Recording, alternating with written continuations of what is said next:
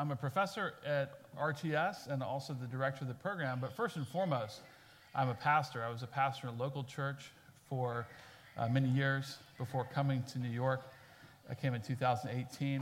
And so for me, uh, this is sort of the highlight of my week is speaking to each one of you. And so thanks for coming uh, to let me have that, that highlight um, because I don't get to speak to the church as much as I would like to. Uh, very happy to be doing what I'm doing and preparing others to do that. But I just want to say how grateful I am to spend this time with you. And also want to say uh, how grateful uh, many of us are for your church. Um, I know you think you're just a church, and you are just a church out here. You know, you're gathering together, you're doing your church life, you know each other, and so on. But to the rest of us looking from afar, we rejoice at what God's doing here at church. Um, throughout Queens, I know people are very excited about uh, what God's doing in this church for the clarity of the gospel that's here, uh, for the commitment of the fellowship that's here, um, for the, the leaders that, that come out of here, and just what, what the Holy Spirit is doing in this church. I rejoice uh, with you. I want you to be encouraged to know that um, you're an encouragement to the church in the city, uh, in Queens and Manhattan, throughout the city. And your pastor and the leaders here are likewise great encouragements. But you know, anytime you find a pastor who's an encouragement, I know that there has to be an encouraging church because there's no happy pastor with an unhappy church. There's no happy pastor with a bunch of mean people, right? That doesn't make for a pastor as an encouragement. So I know because of Jonathan, I know a lot about you. He wouldn't be who he is um, without your love and care for him. And so he, he, he I know that because um, I had the unfortunate job once in my denomination of being the pastor who takes care with others of the churches having problems. And so I'm thankful for your, your love and care for your your pastor and the other leaders here as well. Well, um, Param and I did absolutely no planning or coordination for this engagement. But I always love it when you feel the Holy Spirit has gone ahead of you. Uh, and with this uh, prayer, I really felt, oh, the Holy Spirit, He once again has gone ahead, as He is, is, is often prone to do, and, um, and put something on the heart of the church and on Param to pray um, that relates almost exactly, really exactly to this particular passage that I've, I've chosen from James. Before I read the passage, I'll, I'll tell you why that is. Uh, there is, as Param said, there is a lot of division in our country, uh, as you know. Uh, we all experience that. We're moving into not only an election, but then uh, another political season, as if we ever left the last political season, right? It just seems like it's constant. Um, there is this division and people not treating each other well, including sometimes in the church, and enter in uh, the, the letter from James to all the churches.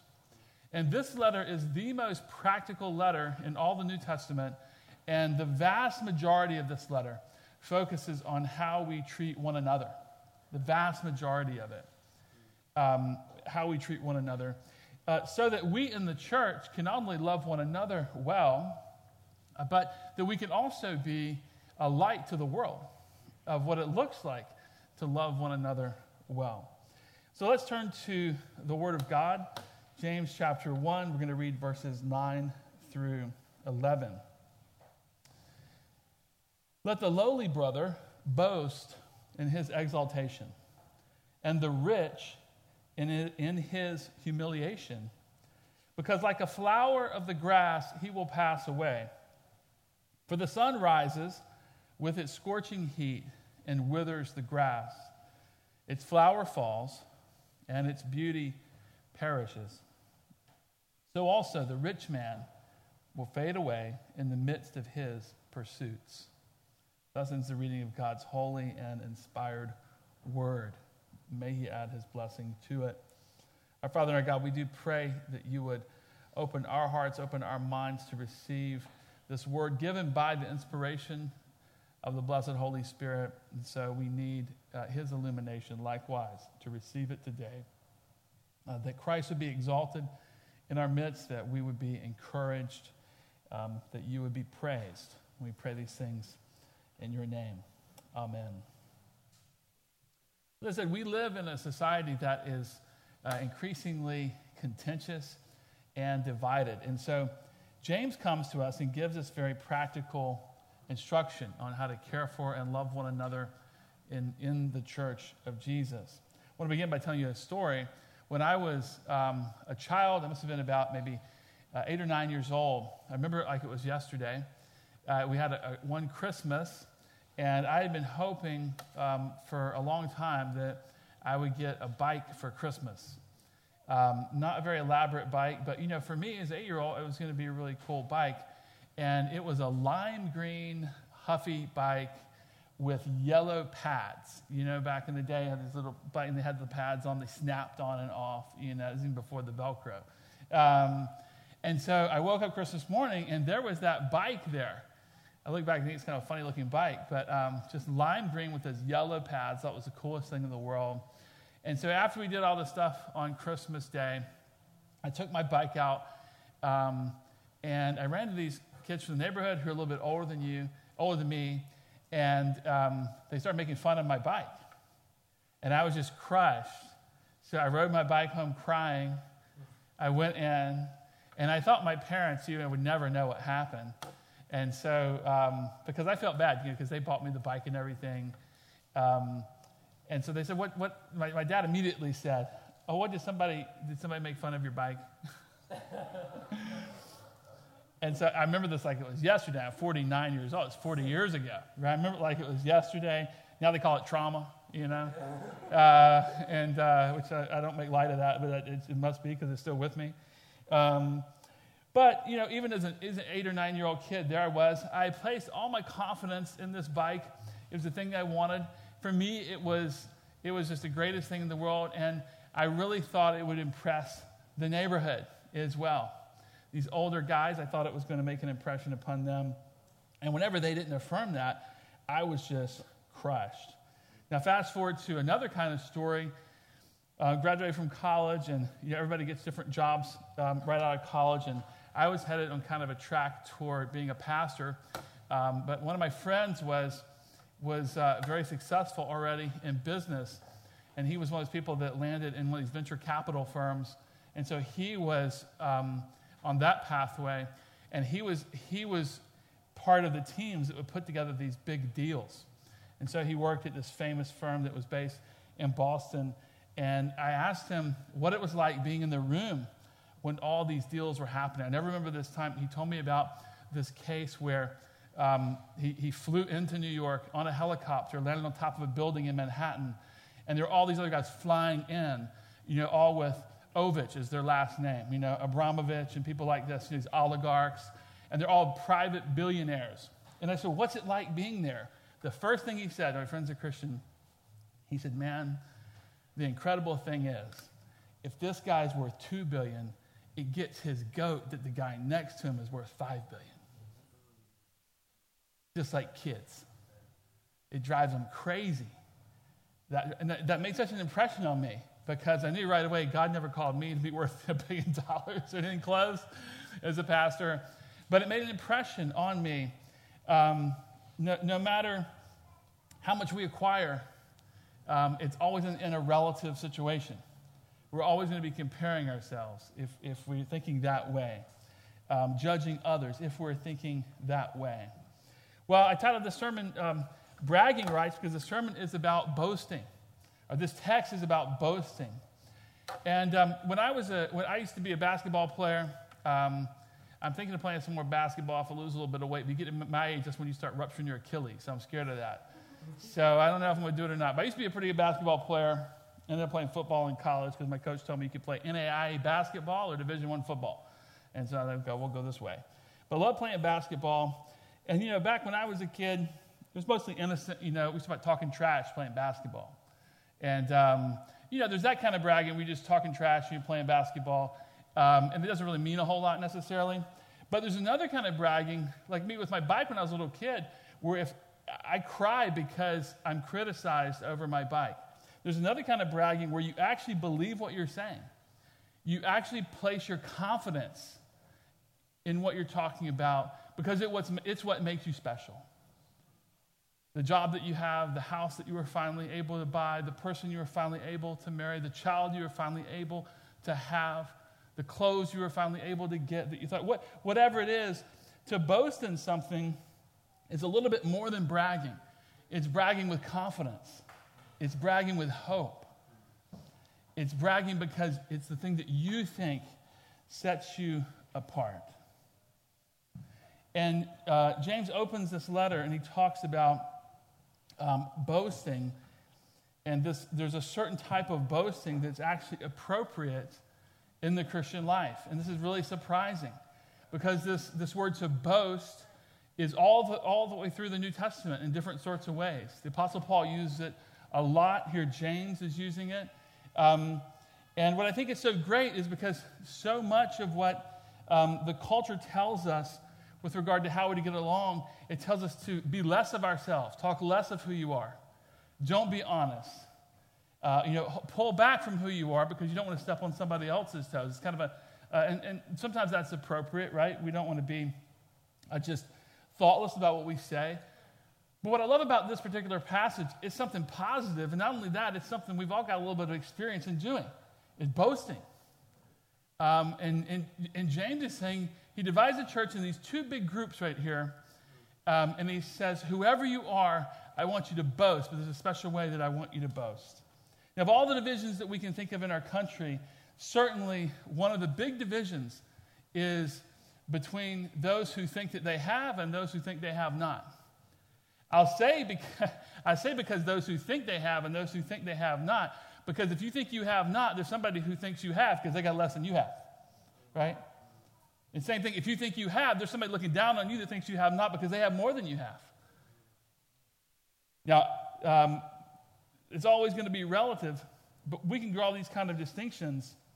And James knows that in the church, uh, there are going to be people who are considered lowly in the eyes of the world, and there are going to be people who are considered rich in the eyes of the world. And within the church, they're, they're supposed to relate to one another differently than in the world.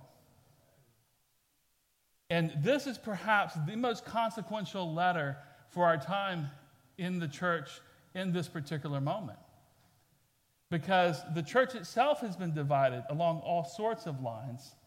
And this teaching about how we uh, think about ourselves and what we boast in, first and foremost applies to money, but the same principles here you could extrapolate out to many other areas as well. So, as we think about this, let's think about, first of all, what it is uh, to, to, boast, um, and then what type of church culture promotes this sort of healthy boasting. So, we think about why James says here that the lowly brother ought to boast in his exaltation. What is it, first of all, about being lowly? What is it about being lowly? Now, think about this. As I thought about this, it seems to me that there's maybe several aspects to being lowly. And maybe you feel like this. Uh, maybe you don't, maybe you do. Or maybe sometimes you have, you identify with this. I think one thing about being lowly is you don't feel that you have as much freedom as you would like to have. Meaning, we think, you know, what, what does money do for us? It gives a certain amount of freedom, right? I don't have freedom to buy new coats coming, coming cold right now, or worse yet, I don't have freedom to get my kids a coat that I would like for them to have, right? I don't have the freedom to travel to see my parents. I don't have the freedom to buy the food I would like to. I don't feel that I have freedom. I think part of being lowly is feeling I don't have any mobility, I don't have the options. Another aspect of being lowly is you might not have the social standing and respect that other people have. You might not feel that you have that. And that too can be associated with being lowly. Another aspect of being lowly can be that sometimes we don't have the sense of security that we would like to have. I'm 49 years old. I'm, I'm still renting a house. And I followed God's call to New York City. I sold my house. I put the little bit of money. I went through the first crash of the whatever that was in 2000, you know, early 2000s, and got it upside down on the house and finally got the house just barely right side up financially, you know, sold the thing off. Now I come to New York Now the house with inflation, everything's gone up like $150,000. I'm like, why didn't I at least rent the house? You know?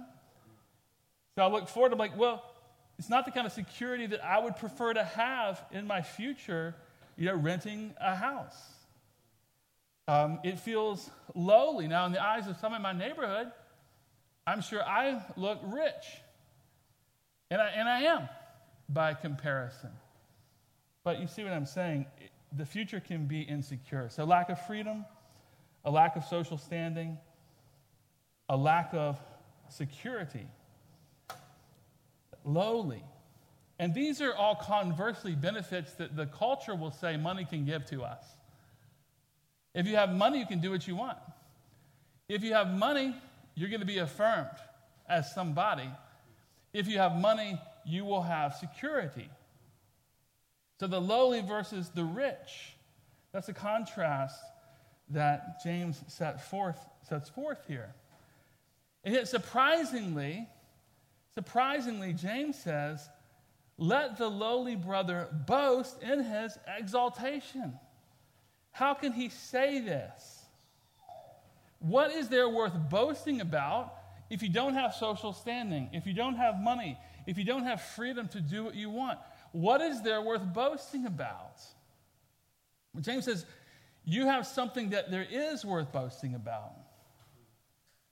And, gonna, and I'm going to talk about what that is.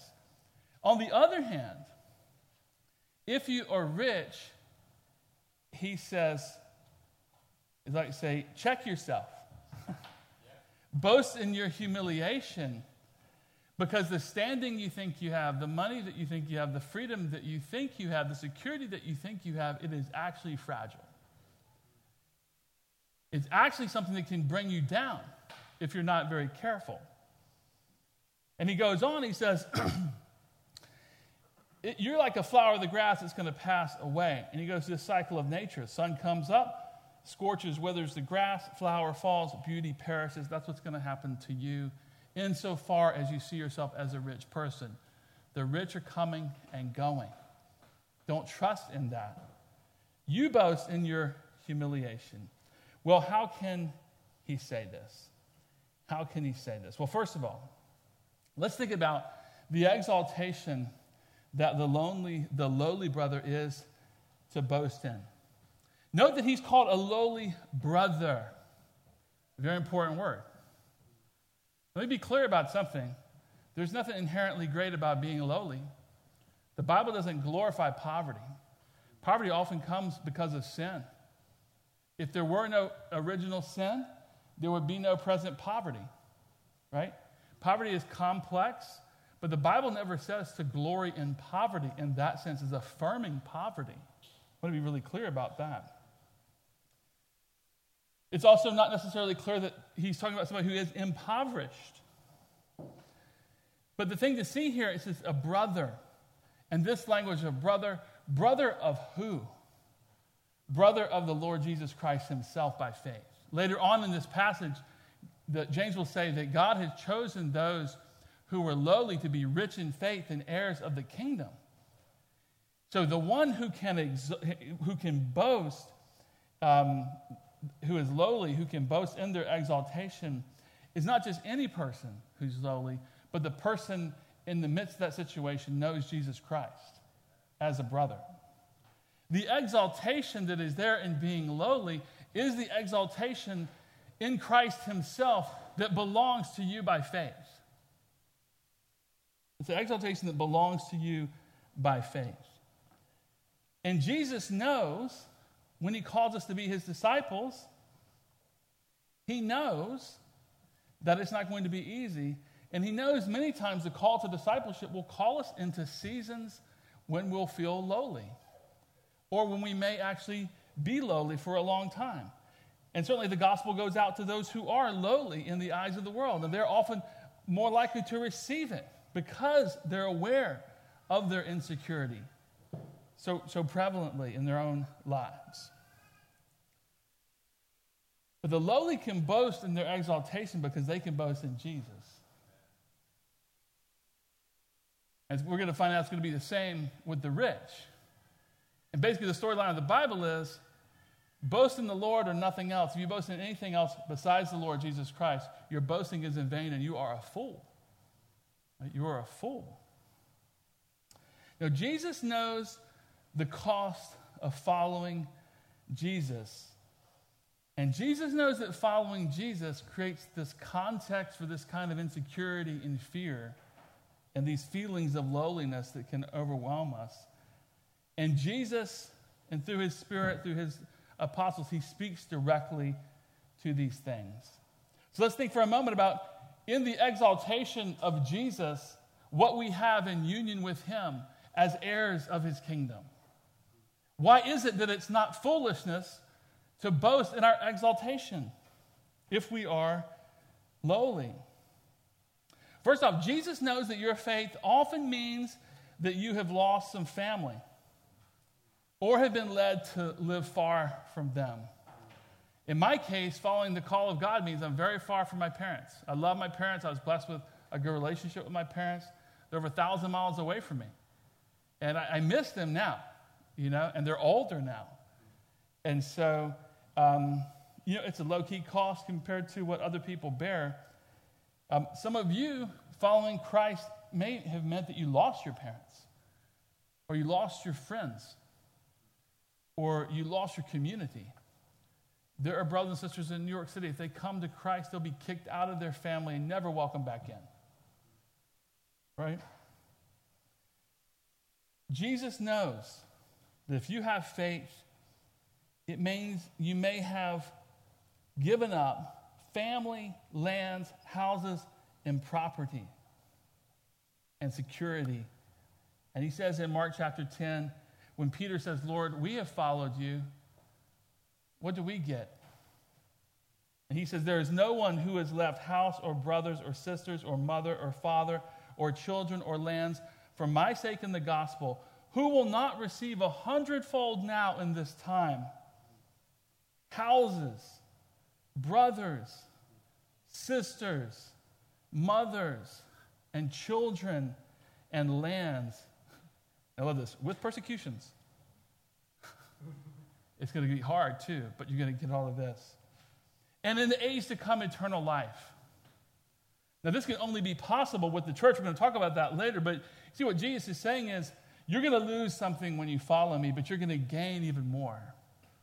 And this is a great vision for the church. How is this happening in this life? It's through fellowship with the church. That's how that's happening.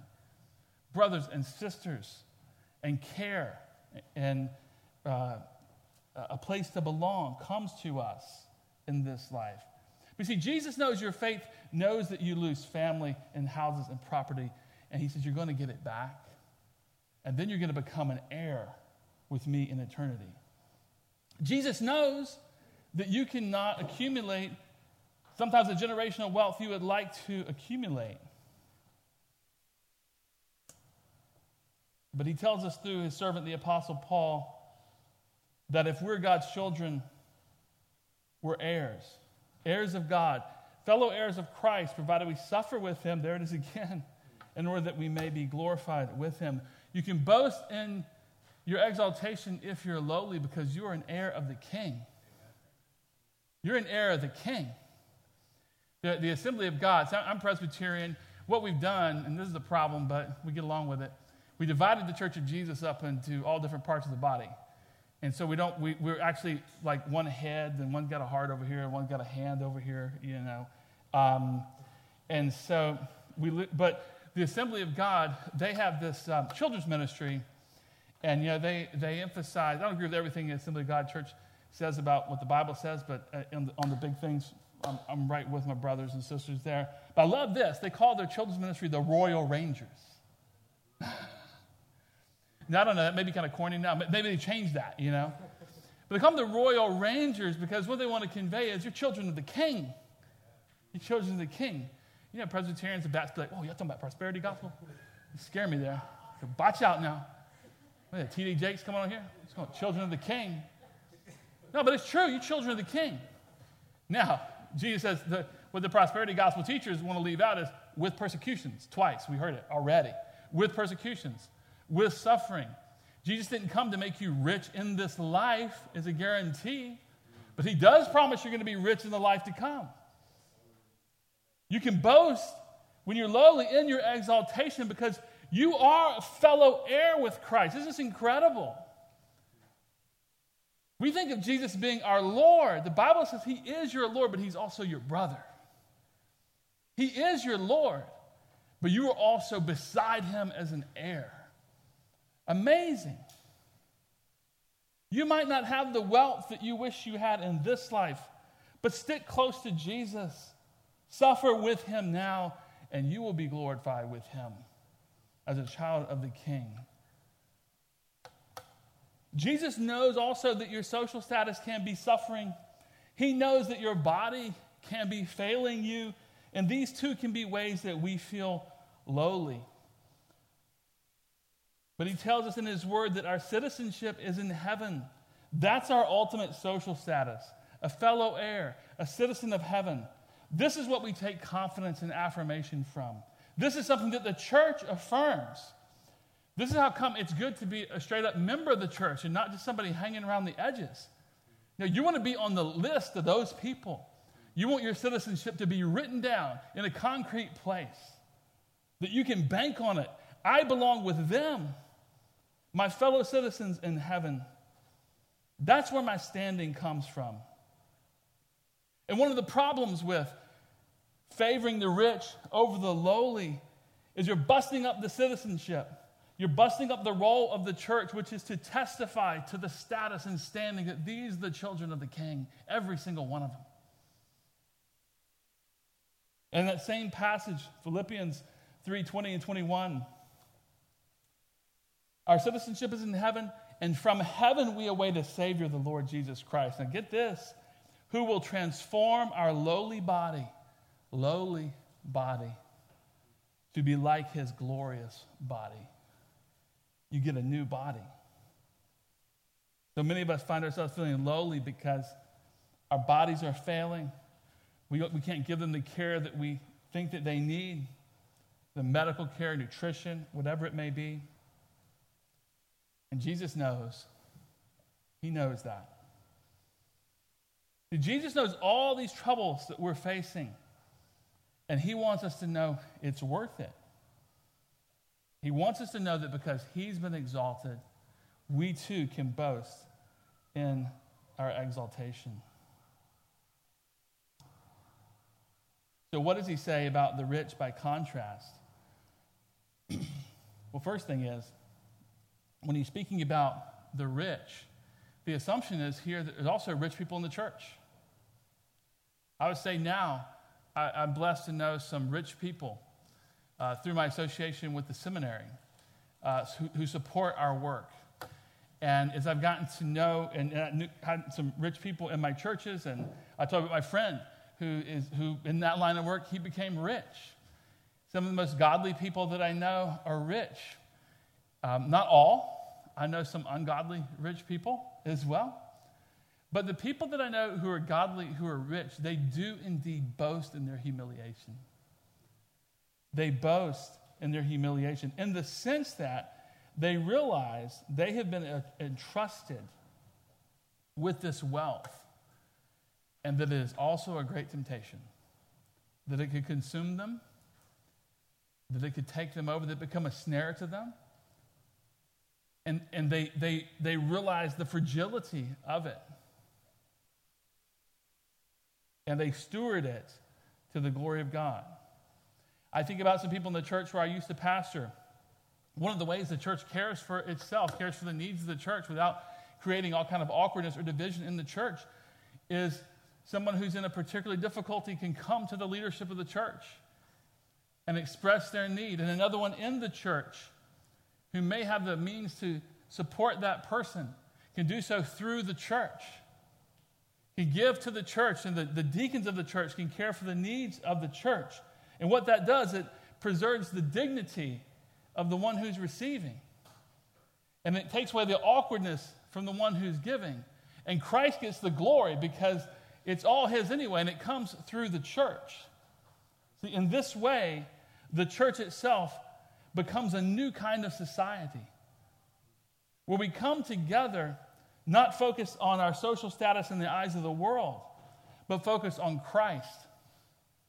And we indeed do give as we are able and receive as we have need in the church. I think there's an extended warning here in James toward the rich, not only in these verses, but in the verses in chapter 2. As you read along, there's even more warning there and throughout. There's a lot of warning about being rich. Jesus said it's easier for a camel to pass through the eye of a needle than for a rich man to enter the kingdom of heaven. Those warnings are not only for the rich, but they're also for the lowly. Because when we're feeling lowly, we think if we were rich in the world, think the, world, the things the world have, it would, take it, it would take all the problems away. And so those extensive warnings to the rich also serve the same needs for the lowly. The present state of the rich is that they're entrusted with great blessings, which can become great temptations. And that's a reminder for us all. So here James says, boast in your exaltation if you're feeling lowly. Beware and boast of your humiliation if you are rich.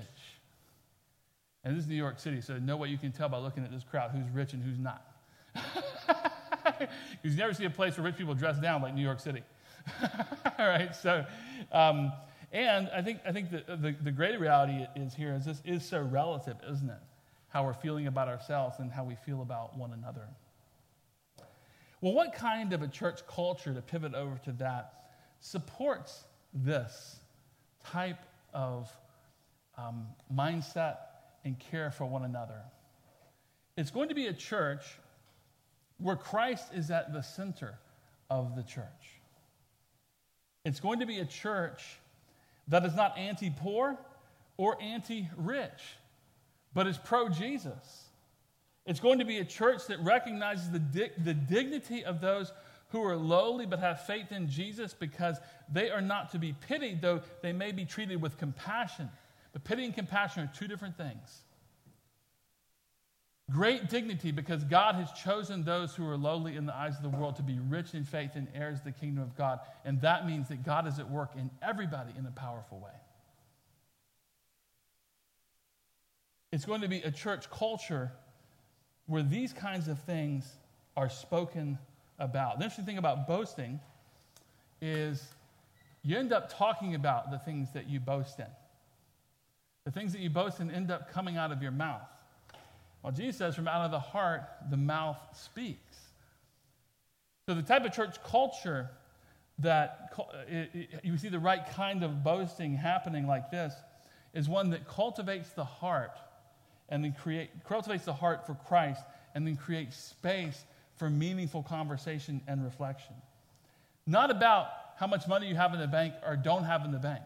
That would be to miss the point entirely but about what Jesus Christ is doing in and through you in the midst of whatever your circumstances are.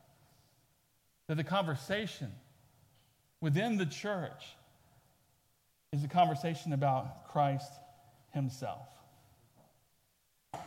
Now, this kind of church culture is what facilitates this type of healthy boasting. And it's what our world needs to see in the church. But more than that, it's what we need to be in the church. I was thinking about how to close such a message as this. And for whatever reason, I believe God brought it to mind. The greatest compliment I ever received uh, on a sermon to date in my whole life uh, came about 20 years ago. I was preaching a candidate sermon uh, for this church in Delaware. And for some reason, um, I guess they didn't want to risk it, I me having come to the church. So I preached at another church in Philadelphia. And the group came, the group came from the church to go, hear me preach at the church in Philadelphia. And there was a, I preached on Revelation 7. Um, Jesus would eventually wipe every tear away from our eyes and so forth, and you know we'd be healed and restored and all that wonderful truths that await us. And there was a woman in the back uh, in a wheelchair with an Eagles uh, jacket on. And um, after the sermon, everybody came up and you know, said, the kind of nice things that you don't ever believe people say after sermons. Um, and on the way out, she said, That was such a great sermon. I said, You reminded me I'm not always going to be in this chair. I'm not always going to be in this chair. And I said to her, You have one of the biggest ministries in this whole church. God has given you the faith in Him to look toward that day. And your witness is powerful. Because, on the one hand, in the lowly condition that you find yourself, you feel it and you live that, and you testify to our mortality. I straight up told her this, by the way, and the reason I felt confident, a little more free to, in speaking with her, was because of my own family situation where I had a son who was born with a chronic illness, almost died, and so on. So she could tell I wasn't faking the funk or anything. It was like coming from a good place. Um, and and I, I, said, I said, don't ever forsake your witness to this church. Your faith is a ministry. Suffering in faith is its own ministry. I don't know what God is doing in your life, but you too have a ministry. Open your heart to Christ in the midst of whatever your circumstances are. If you find yourself lowly, but you can't boast, what do you do? Go to Jesus and bring some of the church with you to Jesus and say, Jesus, let me see how you are at work when I'm feeling lowly. And if you find yourself rich and blessed, you too go to Jesus. You've been entrusted with a very fragile state of affairs. Steward it wisely for His glory as we patiently await His return. Our Father and God, I thank you for this church. I thank you for the opportunity to share in this fellowship tonight. I pray that you would meet with each one of us, whether we're feeling rich, whether we're feeling low. I pray that you would meet with us all, nurture our faith, and let us boast in what we have in you and in you alone. It's in your name that we pray. Amen.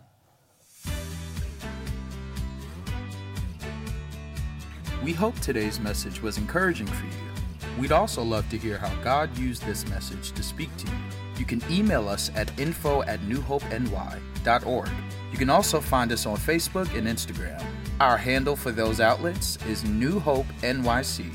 Our website is www.newhopeny.org.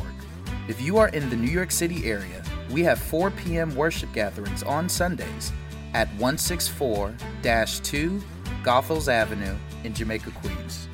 We're praying for you, and we hope to see you soon.